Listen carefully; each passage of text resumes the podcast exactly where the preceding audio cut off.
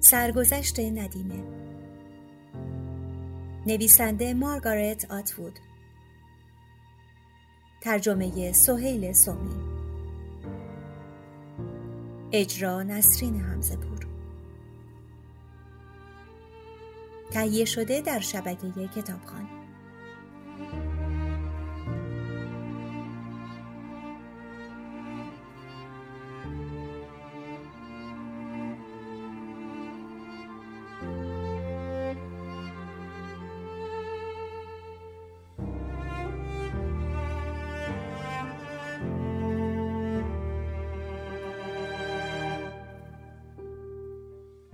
بخش نهم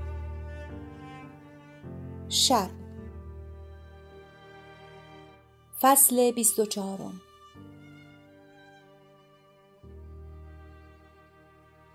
از دل راهروی تیره بتار و از پله های خاموش و بی صدا به اتاقم برمیگردم. آنجا روی صندلی می نشینم. چراغها خاموش. لباس سرخ به تن. با لباس کامل و دکمه های بسته. آدم فقط وقتی می‌تواند درست فکر کند که لباس به تن داشته باشد. چیزی که با آن احتیاج دارم چشماندازی پرسپکتیو است. توهم عمق که زاده یک قاب است. ترتیب اشکال مختلف روی سطحی صاف. عمق ضروری است. در غیر این صورت فقط دو بود باقی خواهد ماند. در غیر این صورت در زندگی صورتتان به دیوار کوبیده خواهد شد. همه چیز در یک پیش زمینه عظیم غرق خواهد شد. پیش زمینه ای از جزئیات. تصاویر بزرگ و نزدیک. موها، توده رو تختی ها، ملکول های صورت. پوستتان شبیه یک نقشه خواهد بود نمودار بیهودگی و عبسی پوشیده از شیارهایی که به هیچ جان نمی‌رسند. در غیر این صورت زندگیتان در لحظه محصور و اسیر خواهد بود و این چیزی نیست که من خواهانش هستم. اما این دقیقا همان جایی است که من هستم و هیچ گریزی نیز از آن نیست. زمان یک دام است و من در آن گرفتار شدم. باید نام پنهانی و تمام گذشتم را به دست فراموشی بسپرم. حالا نامم افرد است و اینجا همان جایی است که در آن زندگی می کنم. در حال زندگی کن. حد اکثر استفاده را از آن بکن. این تنها چیزی است که در اختیار داری. زمان ارزیابی فرا رسیده است. من سی و سه ساله هستم. موهایم قهوه است. بدون کفش تقریبا 170 سانت قد دارم. نمی توانم قیافه ای را که زمانی داشته درست به خاطر آورم. تخمدانهای باروری دارم. یک شانس دیگر هم دارم. اما چیزی تغییر یافته است. حالا همین امشب شرایط تغییر کرده است. می توانم تقاضایی بکنم. احتمالا نه تقاضایی بزرگ بلکه چیزی جزئی. املیدیا می گفت مردها ماشین سکس هستند. و غیر از این دیگه چندون کاری ازشون بر نمیاد. مردها فقط یه چیز می‌خواند. باید یاد بگیریم که از آن به نفع خودمان بهره کشی کنیم. باید آنها را ببریم لب چشمه و تشنه برگردانیم. این یک استعاره است. عین طبیعت است. حربه خداوند است. ماهیت امور این است. این دقیقا جمله املیدیان نبود اما تلویحا منظورش همین بود. این عقیده بر فراز سرش بال بال می‌زد. مثل حاله های طلایی بر فراز سر قدیس ها. قدیس های قرونی سیاه تر و عملیدیا درست مثل آنها استخوانی و نحیف بود. اما چگونه می‌توان فرمانده را متقاعد و همراه ساخت؟ او که در اتاق مطالعه زندگی می کند با بازی حروف چینیش و آرزویش. آرزو برای چه؟ آرزوی این که با او بازی کنند و آرام ببوسندش می‌دانم که باید این تمایل او را جدی فرض کنم چون ممکن است مهم باشد گذرنامه باشد سقوط و نابودی باشد باید در این مورد اشتیاق داشته باشم. باید در موردش تعمق کنم. اما صرف نظر از اینکه چه می کنم نشسته در این اتاق تاریک با نورافکنهایی که پنجره مستطیلی شکل اتاقم را روشن می کنند از بیرون و از دل پرده هایی که چون لباس عروس توریند در حالی که با یک دست دست دیگرم را گرفتم و کمی به جلو عقب تکان تکان می‌خورم صرف نظر این از اینکه چه می کنم کل قضیه به نظر بسیار مزهک می آید. از من خواست که با او حروف چینی بازی کنم و طوری او را ببوسم که پنداری از سر عشق است. این یکی از عجیبترین اتفاقاتی است که تاکنون برایم پیش آمده است. شرایط و موقعیت از همه چیز مهمتر است. به یاد برنامه تلویزیونی میافتم که در گذشته دیدم. یک بازگشت سالها پیش.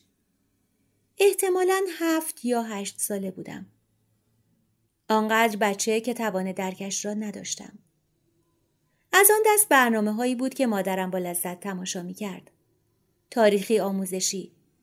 بعد سعی کرد آن را برایم توضیح دهد. برایم بگوید که صحنه های فیلم واقعا اتفاق افتاده بوده است. اما از نظر من آن برنامه فقط یک داستان بود. فکر می کردم کسی داستانش را از خودش درآورده است. به گمانم همه بچه ها همینطور فکر می کنند. در مورد تمام داستانهای تاریخی که قبل از دوره خودشان اتفاق افتاده است همینطور فکر می کنند اما کیفیت تصاویر را هنوز به یاد دارم. تصاویری که گویا در حاله ای از نور و غبار پوشیده شده بودند و سایه های تیره زیر ابروها و روی گونه هایشان را. مصاحبه ها با افرادی که در آن زمان هنوز در قید حیات بودند رنگی بود. یکی از مصاحبه های هنوز در خاطرم مانده است با زنی انجام شده بود که معشوقه مردی بود سرپرست یکی از اردوگاه ها. مادرم می گفت در کوره کشته شدند اما هیچ تصویری از کوره ها نشان ندادند. بنابراین تصور مبهمی در سرم جا گرفت که می گفت مرگ این افراد در آشپزخانه صورت گرفته است. این تصور برای یک کودک شدیدن وحشتناک است. کوره یعنی آشپزی و آشپزی قبل از خوردن انجام می شود. فکر می کردم که این افراد را خوردند که البته به گمانم به نحوی خورده نیز شدهاند. از آنچه می گفتند چنین برمی آمد که آنها خشن و حیوان صفت بودند. آن مشوقه مادرم معنای مشوقه را برایم شرح داد چون به معما و راز و پرده پوشی عقیده نداشت. وقتی چهار ساله بودم کتابی داشتم در مورد اعضای تناسلی و نکات جنسی. مادرم گفت که آن مرشوقه زمانی بسیار زیبا بوده است. تصویری سیاه و سفید از او و زن دیگری نشانمان دادند که در آن مایوی دوتکه و کفش لجدار به پا و کلاههای مد آن روزگار به سر داشتند. عینک آفتابی چشم گربه‌ای به چشم داشتند و کنار استخر شنا روی سندلی های تاشو نشسته بودند. استخر شنا کنار خانهشان بود و این خانه کنار آن اردوگاه و کوره هایش بود. آن زن گفت چیز زیادی که به نظرش عجیب آمده باشد ندیده بوده. آگاهی از وجود کوره ها را نیز تکسیب کرد. در زمان انجام آن مصاحبه چهل یا پنجاه سال بعد از بیماری آنفیزم رو به مرگ بود. خیلی صرفه می کرد و بسیار نحیف و نزار شده بود. می شود گفت که دیگر جانی به تن نداشت. اما هنوز در ظاهرش چیزی از غرور نهفته داشت.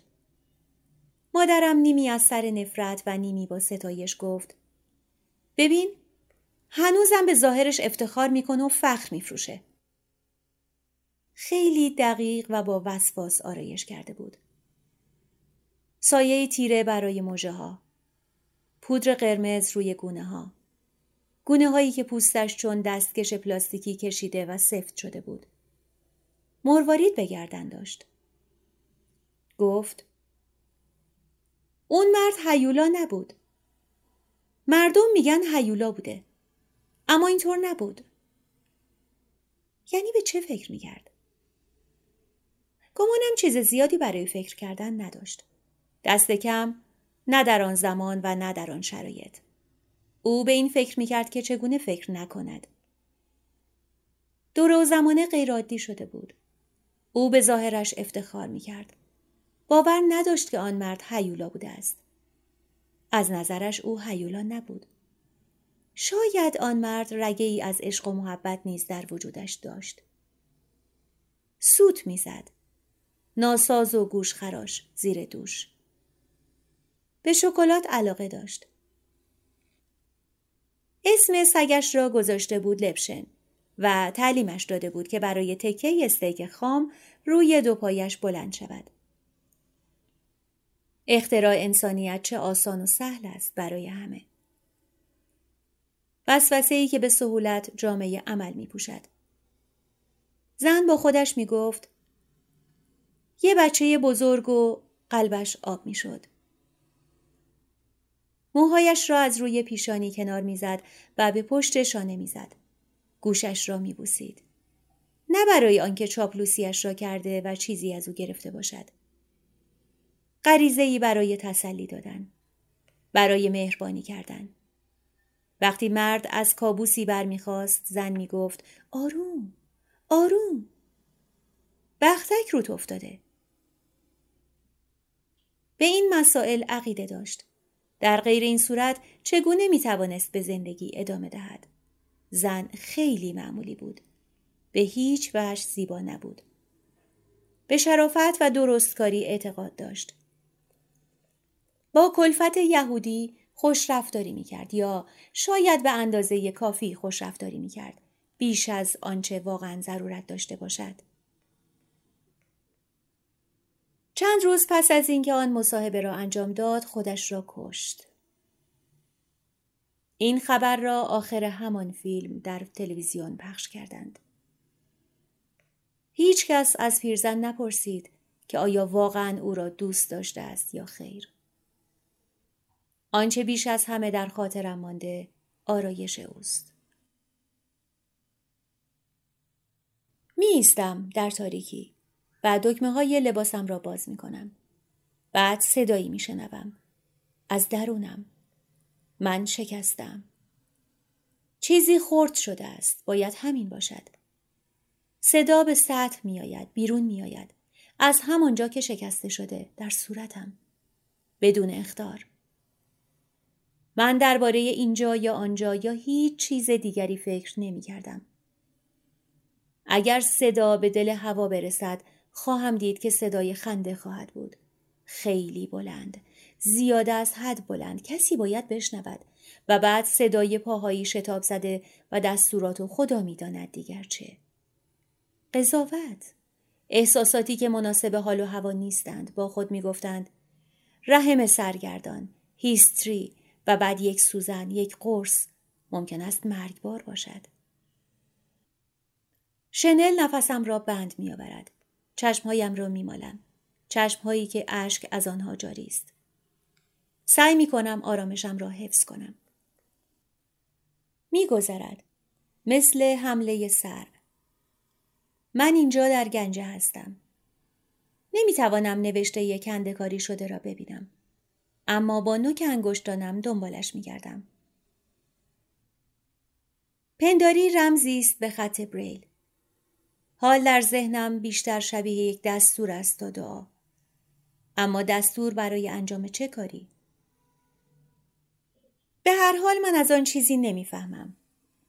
خط باستانی هیروگلیف که رمزش گم شده است. چرا آن را نوشته است؟ چرا زحمت نوشتن را به خود داده است؟ از اینجا هیچ مفری نیست. کف اتاق دراز می‌کشم. خیلی سری نفس می‌کشم. بعد آهسته تر. نفسم را تنظیم می کنم.